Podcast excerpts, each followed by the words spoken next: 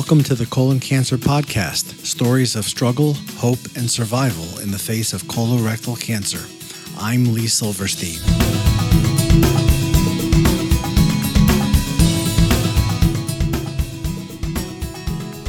Welcome and thanks for joining us.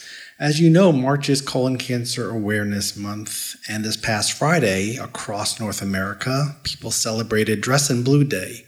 Uh, looking around Facebook, I saw literally hundreds of pictures of people dressed in blue shirts, blue dresses, blue shoes, blue fingernail polish. I even saw a few pictures of people with blue hair. What you may not know is the story behind Dress in Blue Day. Dress in Blue Day was founded over nine years ago in Seattle, Washington, by an amazing woman and a nine and a half year stage four colon cancer survivor named Anita Mitchell. Anita is a buddy with the Colon Cancer Alliance. She volunteers helping people who have no one to support them, joining them on their doctor visits and during their chemo treatment. She is the founder of Colon Stars, a nonprofit organization dedicated to increasing awareness and providing support to people affected by colorectal cancer. So please join me in my conversation with the amazing Anita Mitchell. Anita, thanks for joining us. And I guess it would be appropriate on this day before Dress in Blue Day to say Happy Dress in Blue Day Eve. Thanks. I know. Thank well, thank you because uh, as I look on our Facebook group and uh, the Facebook pages uh, of all the colon cancer affiliated groups, everybody is talking about what are they wearing to be be dress, appropriately dressed in blue tomorrow. What events are they doing? And I'm so thrilled to be speaking to the woman that is the reason behind all that happening. And I'd love for you to start with just kind of telling the story of how you, Anita, um, got a dress in blue day from a small event at a school where you live to become this big national thing. Well, uh, I was on a colon cancer task force and as a volunteer and patient survivor, and they were, you know, they had outreach programs and things. And I brought up dress in blue, my dress in blue idea to them and they were kind of lukewarm on it and didn't really see how it would work. And so I said, well, I'm going to do it anyway because I think we can do something like this without doesn't cost anything and you know we can get awareness. So I went ahead on my own and went to my children's school and asked the principal if we could do Dress in Blue Day um, for awareness. Um, I was the third parent to have been diagnosed with colon cancer under the age of 50 and in the past 10 years. So um, I thought she would, you know, definitely be sympathetic to the cause. And even though she was, she was worried of offending other families with other cancers that were fighting other cancers. And but after I explained to her um, rather passionately about how our cancer can be prevented um, with screening and knowing the guidelines and knowing symptoms um, and and how prevalent it was she she agreed to let me do it. So um, the kids you know they all wore blue that friday. Um, we i think we just picked it on a friday um, that first week uh, or the first year. And um, they brought a dollar to school and donated to colon cancer awareness. And I think that year we actually gave the money to the colon club. So I called the media and um, asked them if they would cover the story. And they said sure. And they came and they took a picture. Um, and so then that in turn went uh, locally, you know, out to everyone that received the West Seattle Herald. And so, you know, here it was something that maybe, you know, say 350 families um, would hear about through the school bulletin, but then it went out to thousands of people through the West Seattle Herald. And then um, one year, um, what I did with what, it. Uh, back up for a second. What, oh, what sure. year? What year was that first year? Um, it was 2006. 2006. Very good. Yeah, and yeah, because I was diagnosed in 2005, um, right in February, and so I was just having my surgery and um, getting ready for my first chemo in March, actually the first year. So, um, and then the second year, um, I had I had met a girlfriend um, through my chemo nurse, and we became very close and started doing all these um, things together. And so um, she ended up passing away in March, and so we dedicated the second one was um, in her honor because she. And so we had it on March sixth or March seventh, I think, the second year, and dedicated it in her honor. And then um, one year, I thought this was kind of you know just for awareness is um, well. So let me back up. Okay, so 2006 we did it, 2007. And then I think in 2008 or 2009, Colon Cancer Alliance, we partnered and we did it together and um, launched it nationally. And it was great because they made posters and um, and things where I had just done kind of little um, low budget, no budget posters. They were, you know, we gave them some money and and uh, we got some sponsorships and made real posters and um, I took them around. And this one town, in fact, I thought to get new media is I just went to this little town, um, gosh, an hour away from Seattle, and literally walked up and down the street, went to every door in the, all the little stores, and the people, you know, by the fourth fourth business, someone had had um, a parent that had colon cancer and a sister that had colon cancer, and so they agreed to share their story. And then I called the local media again and made it into you know a local story, which is always good. And that also went. They came down and took pictures, and or actually, I think we took pictures and sent it to them. But um, you know, it was such an easy way. Didn't cost any money, um, mm-hmm. but it was a great way to get awareness and education um, out there in the public. And so that's kind of how it started. It was just definitely a grassroots, you know, effort and um, you know, just offered some, um, the kids went home with just some basic screening um, advice on, you know, when you should be screened and earlier if you have these symptoms. And um, that's, that's the start of it. But I, I, I've noticed what for me that's been so exciting is I don't remember when I was diagnosed people really thinking much about our color being blue. Mm-hmm. And I've seen this big trend after that blue blue blue blue you know and i do think that the dress in blue day has helped help people know what our color is and that was my thought is start with one thing and then they'll start thinking about colon cancer and slowly it will be recognized and people it won't have such a you know stigma i guess. Sure. So so when you take a step back and you see people from all over the country talking about you know what they're going to wear and and blue nail polish and blue hair and buildings and cities lighting their rooftops up in blue how does that make you feel it's exciting um, but for me i want my city to be crazy blue and i've been very involved i have a nonprofit called colon cancer stars and so i do a ton of patient support and prevention programs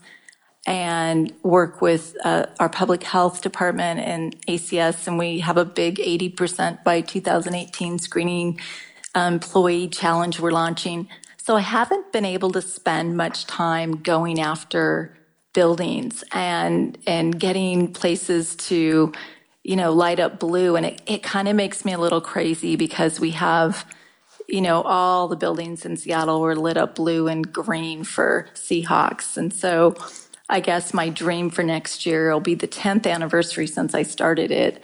I'm really hoping that I'll have more volunteers or more advocates around this state that will help get those buildings lit up and we can make a really big deal about it in Seattle because um, it just takes people that have time. And I know I have a great lady in Spokane that is going crazy in the Spokane area. So Washington State is, you know, there's areas that are doing it, but I wish Seattle I had a few more people that had time because you know you just can't do everything.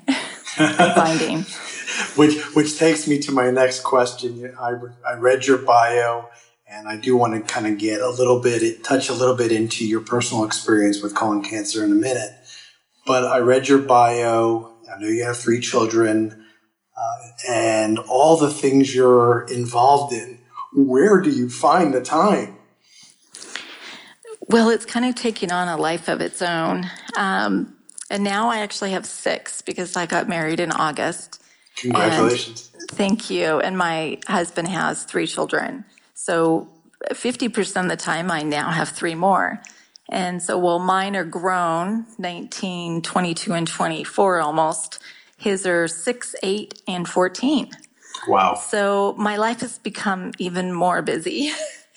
um, so, you know, trying to balance. And I have learned what things give me, um, you know, a lot of encouragement or, or, or feed me as far as helping people and what things, um, you know, it's like you get what when you give and you and you help people, um, and then if you lose people doing the outreach can kind of it, you want to fight for those people that no longer can speak. So I think I get really motivated to get out there and keep talking about it because every time we lose somebody, it's just such a waste. And especially the younger people that you know they didn't their symptoms were you know misdiagnosed for so long um, and they didn't even know they were symptoms.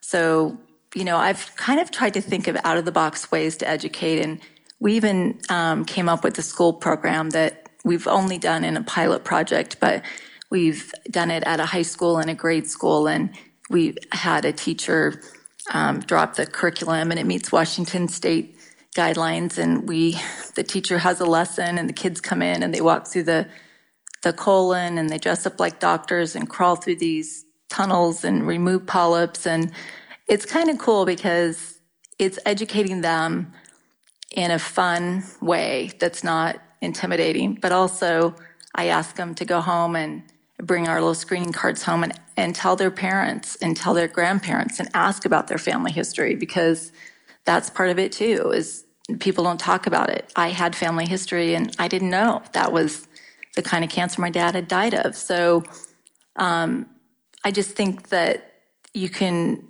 do education. We don't always have to start like right at 50 we can educate when kids are younger and people are younger and you know so it's not a big deal I, I love it. I love what you're saying, and and one of the things that that I notice uh, in, our, in the Facebook group, the Colon Cancer Alliance Facebook group, is so often I see people post questions, post concerns, and they start it with things like, I apologize or TMI because we're dealing with what they prefer to call some people, you know, bathroom issues or toilet issues. I mean, let's face it, everybody poops. I mean, that's yeah. the bottom line and I and it, it it bothers me so much that there's this hush hush about colon cancer. So you know you you're exposing children to this. How do you how do you get that message across and overcome this oh that's something we don't talk about mentality from so many people? I think to be honest, when you look at the people that go through the colon, it goes the younger kids actually are the most open. And then as you get into the high school, there's a few more snickers as they go through. But then, you know, when I tell my cancer story or another survivor tells their story, the kids, the older kids, we don't do that with the little kids, but, um, you know, they just perk up and all of a sudden you've got their attention. They realize it's not so funny anymore. Um, and so my hope is, you know, just that they they remember those symptoms. So if they're one of those few kids that, you know, they're 20 years old and they're at college and they're having blood in their stool, they're not going to be too embarrassed to call home and ask their parents, "Oh, should I go to the doctor?" I mean, that's kind of my goal is that you know, it doesn't hurt ever to educate the younger people. And then there's that part where we won't do things sometimes for ourselves, but we'll do them for our kids. I mean, my own mom hadn't been screened when I was diagnosed.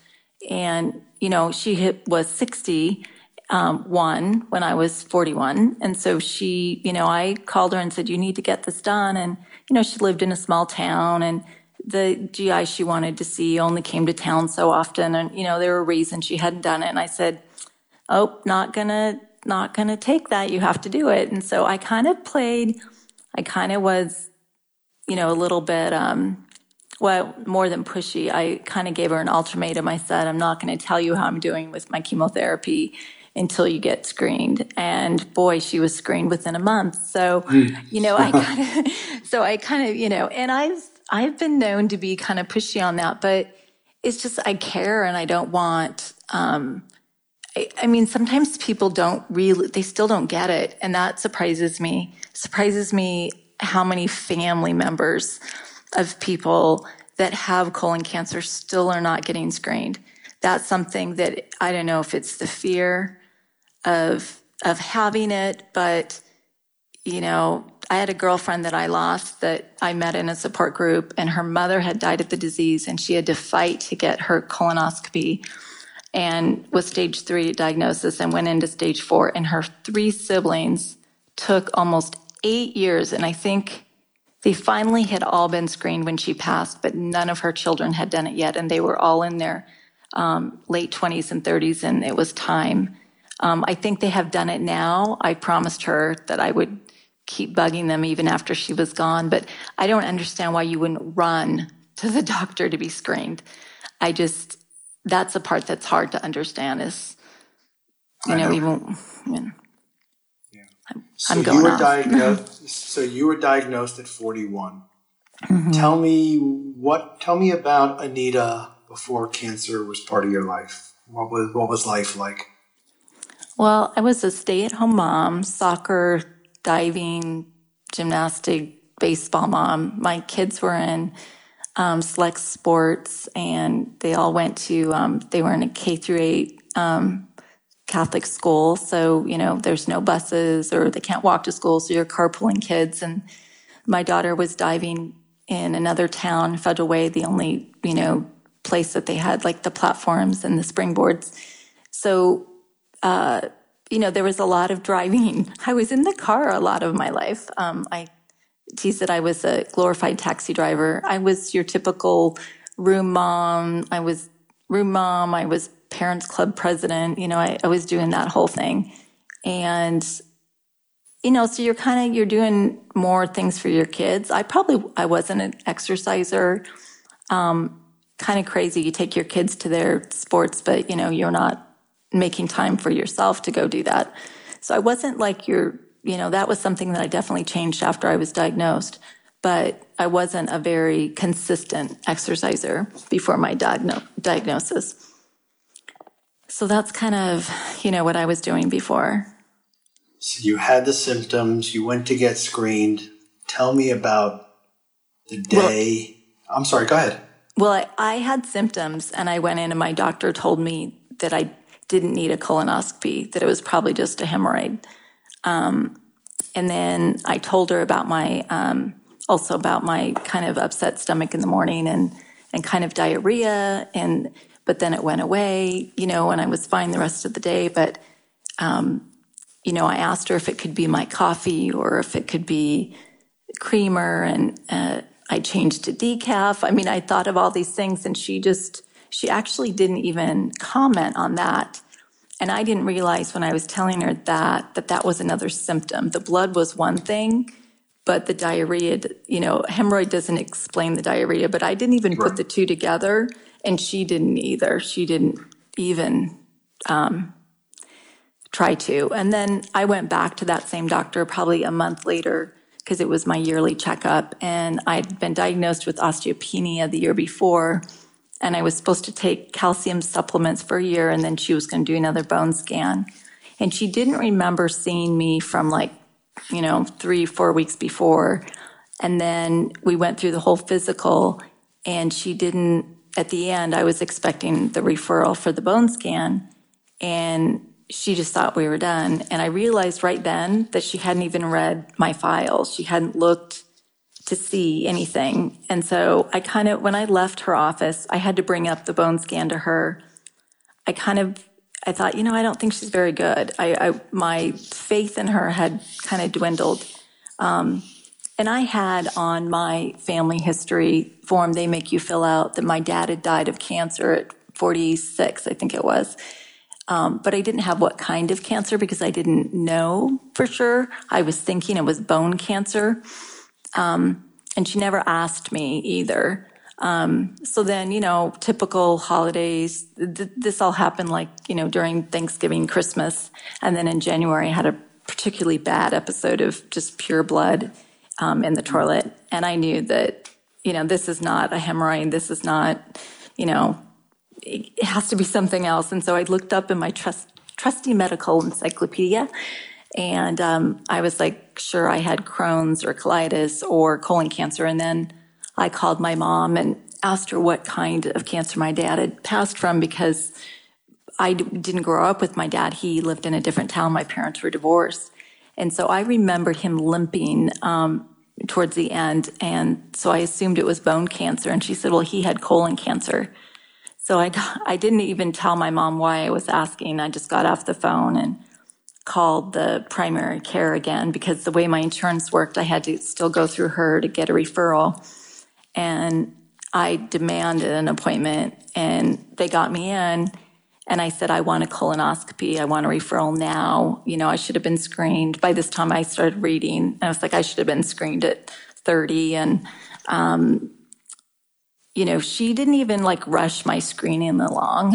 But um, by the time I saw GI, which was a couple weeks later, um, he was very, very concerned. And he, I really felt like he was listening and he was very much wanted to know all the details about when different symptoms had started.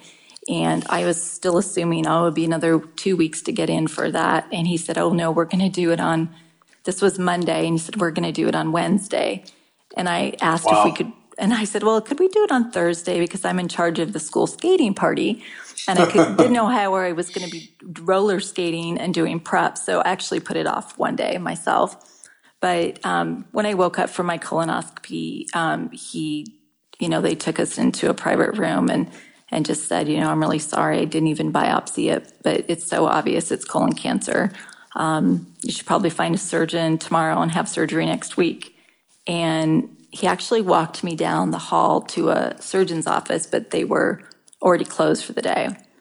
And so we went home. My husband and I went home, and basically, I mean, I kind of knew, but but when I as soon as I found out about my dad, I kind of had a bad feeling.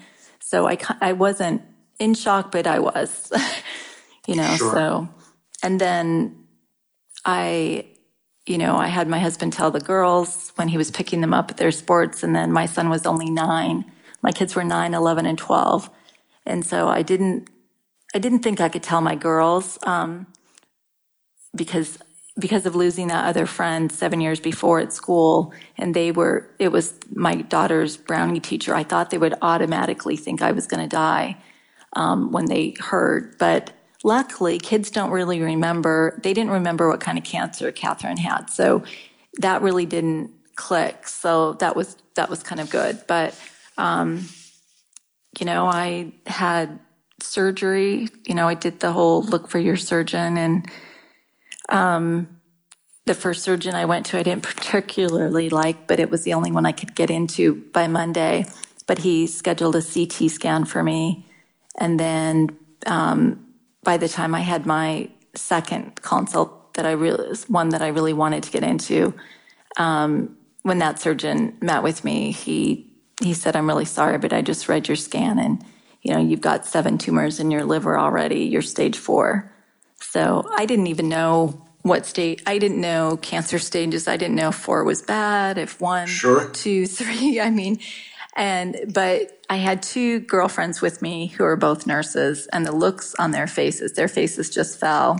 So soon as I understood, you know, how bad it was, um, that was really, you know, that was horrible. And then I was like, okay, we're not telling the kids. I just wasn't ready to, you know, everyone at school was very, you know, supportive and praying for you and things like that. But I did not want my girls to go Google stage four colon cancer and read the statistics. I was panicking. So I, I kind of shut down that part for a little while. I had, I had to be able to process the information myself. And, and that was a hard blow. And then the other thing that I remember that was kind of just a very is they sent me for another scan to check to see if it was in my lungs. And I have really bad veins, and the guy was trying to get my veins, and I was crying. And um, he said, "Oh, I'm so sorry." And I said, "Oh, I'm not crying about you poking my veins." I said, "I just, I just can't do another place. You know, I don't. I think I, I can do my liver, but just don't. You know, I just Right. can't have it in another place." And um, What- what- and so I, I don't know why, but for some reason I felt like, okay, you know, I can do the liver, but just don't let me have it in my lungs too. Um, and I was lucky that um, it wasn't in my lungs. So um, I still, you know, I still had no clue that I had so much disease in every lobe.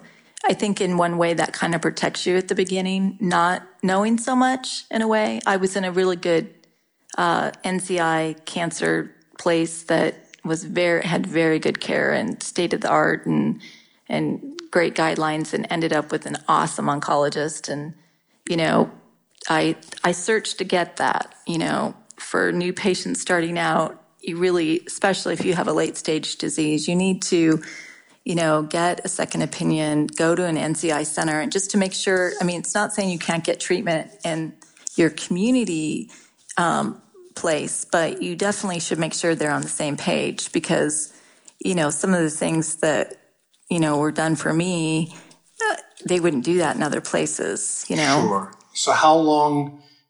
I, know you went through several modalities of, of, of treatment. How long uh, before uh, you felt like, all right, treatment is done, and now I'm in this in the in the phase of of being monitored? How long uh, from surgery to treatment was completed? I guess is what I'm saying. Um, well, treatment was, was completed it, in 2007. So I did chemotherapy. I did my surgery right away, then did chemotherapy for um, till like the middle, probably July, middle of July, and then had my liver surgery slash RFA. And I think I was really lucky because back then they didn't like to RFA more than a couple spots. And I had seven spots, and they thought they could cut three of them out um, in a wedge resection and that they could burn the other four. Well, when I was opened up, it ended up I even had another one that they found on the ultrasound. And, you know, I had to go through tumor board um, to even get that far. And I just think I was kind of lucky because I don't know if they would have seen that eighth one on the scan, if they would have thought it was worth doing, you know. Um, Right.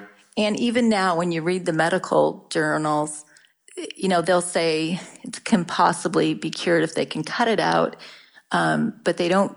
They say RFA can extend your life, and they don't necessarily think it's curative. But in my case, knock on wood, it's been curative. I mean, it's been nine and a half years since I had it done, and I still, I mean, they're in there, but they're dead. They haven't grown ever.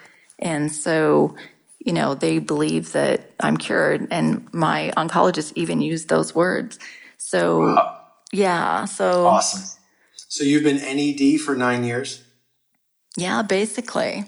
Fantastic. I mean, I've had a lot of little scares along the way, you know, spots show up in my lungs. Um, couple years, like probably four years ago, but then that, then they didn't do anything. Um, and so, you know, now we're at the point, well, they probably aren't anything. But, you know, that's the hard part with this is there isn't like a, you know, there isn't really guidelines, but I mean, it's a good problem to have. I'm not complaining by any means, but, but it is kind of a, you know, but I do feel comfortable. I do feel like I'm in a good place. And, Wow. you know, Great. So you've been NED over nine years, and you've poured your heart and soul into making a difference in the colon cancer community.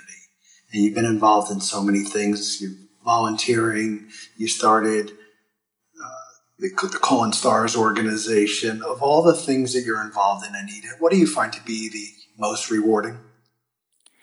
I think honestly, it's talking to new patients um, because people will find me through friends of friends, and um, and even though it's like the most draining part of what I do, it's when someone i mean i've had people say i read your story 40 times online at, on, at the hospital and i can't believe i'm talking to you and you know you give me so much hope. And you know i met um, a lady that had when she was diagnosed she um, ran off and did like a bunch of naturopathic things and then she had come back and she felt great but her cancer was growing and she was settling back into treatment and she she had read my story on the internet I don't know how we got connected, but I met her for coffee.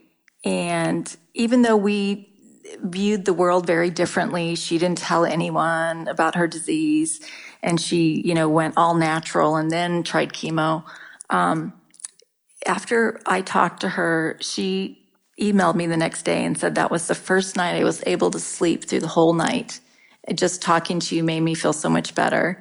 And that you know, I know I can't change people's outcome and I don't like tell them they're going to be cured.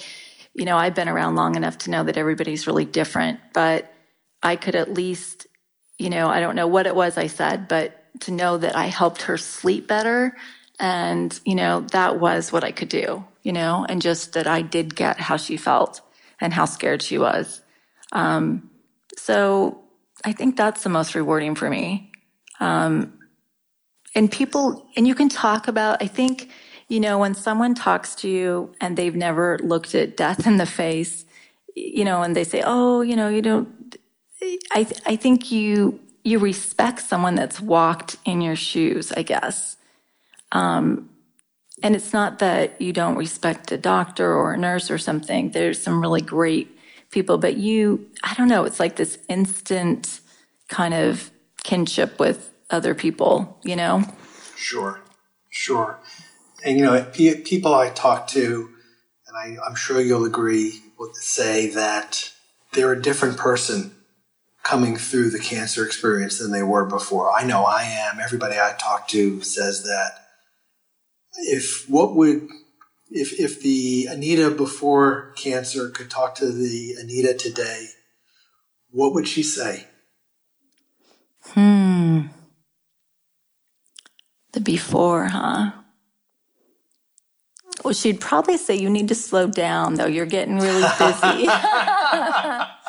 and you need to get back to exercising. Because I was really, you know, during cancer, I have to say, I mean, I got involved in things, but I did really self care and did the walking and went to support groups and I went to like little art things and retreats. And I have to say, I've been really bad. My life's crazy and I do need to do a little more self care. Um, and so that's kind of my goal. I, I always am trying to find balance in my life. And that's my word is balance and how to balance. I'm impatient. well, my final question for you is, uh, someone listening to our conversation that either themselves or someone they care deeply about just got a diagnosis, words of wisdom, words of advice for that person? Is to definitely, um, you know, I think you need to get more than one opinion. And and and not be afraid to. We we do that when we're shopping for a car. We go to more than one dealership. Um, there are a lot of people out there that there's a lot of great doctors, but then there's some places that aren't necessarily cutting edge, and sometimes that can really change your outcome. It can change your quality of life. Um, I've been in a lot of patients' appointments with all different doctors all over the Puget Sound area. And it's very different. And, you know, you're the patient and, you know, you should be a part of the decisions that are being made and feel comfortable to ask your questions. You should never be um, made to feel like they're a stupid question, or you should always understand the thought process behind the answer. And I think for me, I had such a good doctor. I want everyone to have access to that. I want everyone to know how to be an advocate and how to ask questions and to make sure they get their questions answered. Um, so I guess that's a really long answer, but you know, just for their own thing and also to live like to live right then. Like there's so many people that put off oh i'm going to take this trip and i'm going to do this when i'm done with treatment. And you know sometimes it doesn't go the way we're hoping it will go. And i've seen a lot of people put off living um, while they're fighting. And then you know, they have some regrets. And sometimes this, and that was something that my girlfriend Carmen had taught me, is she said, I've just learned that this disease can turn. And when it turns, you don't, you know, my doctor told me you need to be ready. And so I, uh, that always stuck with me. And so I've always tried to encourage people to keep planning those trips and, and go visit the people you want to and take those pictures and do that while it's living while you're fighting through the disease. But, you know, you just don't want to have, you know, those regrets. And that's something that I try to really, really help those, those, especially the stage four people, because, you know, we're so wrapped up in our treatment because we're living it every other week or every day. Some people that you kind of, it can turn into your whole life. And, um, you know, I loved I would go from chemo straight to a swim meet for my kids or soccer game or fly to San Diego for a soccer tournament. And I didn't let any of it stop me. But some people, you know, I, I just want them to be able to live and not let cancer rob them of, you know, their time. That's a great message. That's a great message. Well, Anita, thank you so much for spending time with me and for you know, giving back in the way you have to the colon cancer community, not just in the Seattle Washington State area, but you've truly have made a difference in the lives of so many. I admire and respect you to the, the heights of the of the heavens, and I aspire to be like you someday. So, oh, so thank so thank you uh, from my heart, and I appreciate it. Thank you, Lee.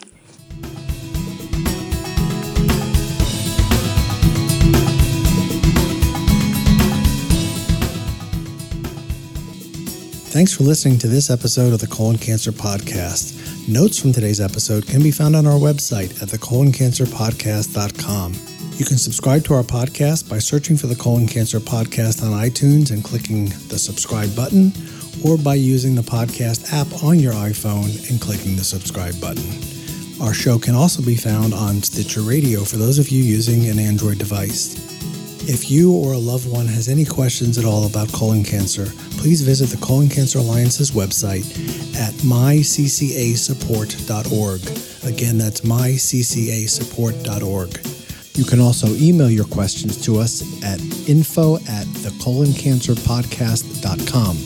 Again, that's info at thecoloncancerpodcast.com. Thank you again for listening. Be well, everyone.